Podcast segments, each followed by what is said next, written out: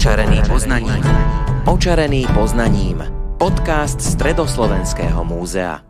Presne pred 7 dňami sme vás s Luciou Hrčkovou pozvali do juhoamerickej krajiny Venezuela. S Luciou sme sa teda rozprávali o jej výlete v Andách a naše rozprávanie sme ukončili pri tom, ako sa postupne dostávala k druhému základnému táboru, ktorý leží pod druhým najvyšším vrchom v Andách v rámci Venezuely s názvom Pico Humboldt.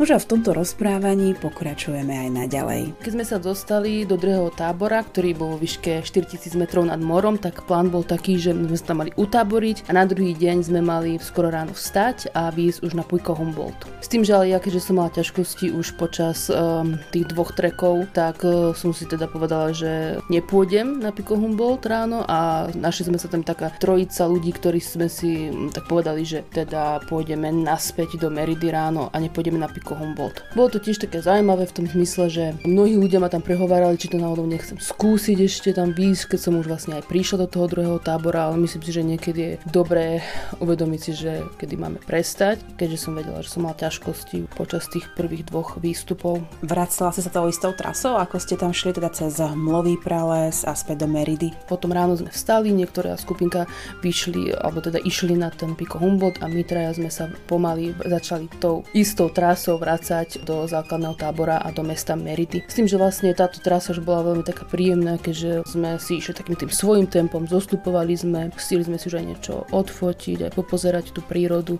takže to bolo veľmi príjemné. Zaujímavejšie na tom zostupe bolo aj to, že vlastne my sme tak troška si už, aj keďže sme mali čas, tak sme si už aj tak fotili tú prírodu, no a sme to nejak tú našu trasu neprepočítali dobre a už sa aj zotmelo a cez ten hmolový prales sme sa vlastne vracali počas noci. Naozaj sme si už zažili takto dobrodružstvo, že sme počuli rôzne tie pralesné živočíchy a nočný život priamo v tých tropoch, takže to bolo už naozaj takto dobrodružstvo. Nebala si sa? Nie, mali sme čelovky a boli sme traja. Čo ťa naučil tento výlet do And? Bolo to zaujímavé v tom zmysle, že keď sme sa už vrátili do tej civilizácie, do mesta Mérida a večer sme prišli na hotel, tak naozaj tedy si človek uvedomí, v akom komforte žije, že ja som si tedy užila prvú sprchu po tom treku, najedli sme sa dobre normálneho jedla, ľahli sme si na mekučku posteľ, tak naozaj som si tedy uvedomila, že sme ako ľudia dosť takí spohodlnení, ale uvedomila som si to, že naozaj tie hory sú síce krásne, ale môžu naozaj človeka niekedy pristihnúť pri tom, že je nepripravený a nechcem povedať, že môžu byť zradné, ale naozaj treba byť dobre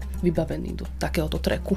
Vaša ďalšia zastávka po Andách bola stredná časť Venezuely, nížinná oblasť, kde ste navštívili Los Llanos. Ako táto oblasť vyzerala? Ako by si ju opísala ľuďom, ktorí tam v živote neboli? Po treku v Andách sme potom 10 hodín išli smerom na východ do takých nížinných plání, ktoré sa nazývajú aj safari Venezuely a je to Los Llanos. Ak by som mala tak skrátke charakterizovať tento ekosystém, tak sú to také akože pravidelne zaplavované oblasti, ktoré sú ale veľmi výživné a úrodné, takže tam sme naozaj pozorovali veľké a obrovské množstvo živočíchov zaujímavých, cez ryby až po ich dravce, teda rôzne kajmany, rôzne dravé vtáky, rybožravé vtáky, ako môžete vidieť na obrázku. Videli sme tam aj kondory, to je taká obdoba supov, ktoré sa nachádzajú v Európe, tak tie vzdochlinou-žravé vtáky sú v Južnej Amerike zastúpené kondormi. Ďalej napríklad rôzne krásne druhy korytnačiek, napríklad táto mata-mata, ktorá je špecifická tým, že žije v tejto oblasti a loví tam ryby. Toto všetko ste sledovali v rámci pešej turistiky alebo ste radšej použili prenajaté auto? V Los Llanos sme boli sprevádzani miestnou kanceláriou, kde sme boli ubytovaní, mali sme tam zabezpečenú aj stravu, aj prevoz v rámci tej lokality, takže tam sme naozaj taký veľký, už vlastne vytužený komfort po tých Andách, by som povedala. S níženými vodnými plochami sa mne osobne spájajú aj napríklad anakondy, aj tie ste mali možnosť vidieť v Los Llanos? Áno, Los Llanos je špecifické tým, že je zaplavované, ako som spomínala, a práve takýto biotop využívajú najväčšie hady planety a to sú anakondy. Ako môžete vidieť na obrázku, tak nám vlastne tí rangeri, ktorí nás tam sprevádzali, jednu anakondu aj chytili a mohli sme si ju aj troška pomojkať, bolo to naozaj fascinujúce zviera. Stretla si okrem anakondy ešte nejaké iné druhy hadov, plazov? Áno, Venezuela je známa širokou škálou plazov. Spomeniem napríklad s hadov krovinára, ktorý sa tam nachádza či už v horských pralesoch, alebo aj v tých nížinných tropických dažďových pralesoch.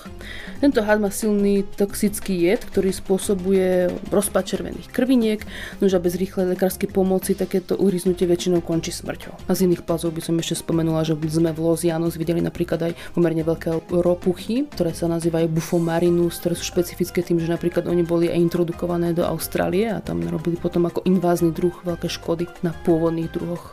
Jules Verne, známy francúzsky spisovateľ, dúfam, že dobre hovorím, napísal veľmi známu knihu o Orinoku, bol to dobrodružný román, čítal som ho ako dospievajúca a veľmi sa mi páčil vtedy, ako opísal Orinoco, hlavne parníky, lode a tiež to, že treba si dávať pozor, že čo na vás číha vo vode. A Lucia Hrčková zažila Orinoco na rozdiel odo mňa naživo. Ako to teda vyzeralo? Aká to bola rieka? Aká tam bola krajina okolo tej rieky? Orinoco bol asi taký druhý raj na zemi pre mňa, že naozaj to tam bolo krásne. Čo bolo pre mňa zaujímavé, to, že tam naozaj sme boli tiež ubytovaní v takých domčekoch, ktorí sú vlastne na koloch. Videli sme tam aj indiánov, kmeňa Warao, ktorí vlastne tiež majú svoje domčeky na koloch. O týchto indiánoch sa aj hovorí, že vlastne tie deti, ktoré sa narodia, že vedia skôr plávať a než chodiť, takže to bolo veľmi zaujímavé. Aj keď ma to troška sklamalo v tom zmysle, že tí indiáni už boli troška poznačeným akože tým turizmom, ako vidno aj na fotkách, že už neboli takí úplne autentickí. Ja som už viackrát spomínala, že Venezuela má veľmi zaujímavý názov. Z čoho to teda vyplynulo? No práve v tej delte rieky Orinoca sme vlastne navštívili aj takú dedinku tých miestnych indiánov, kmeňa Warao.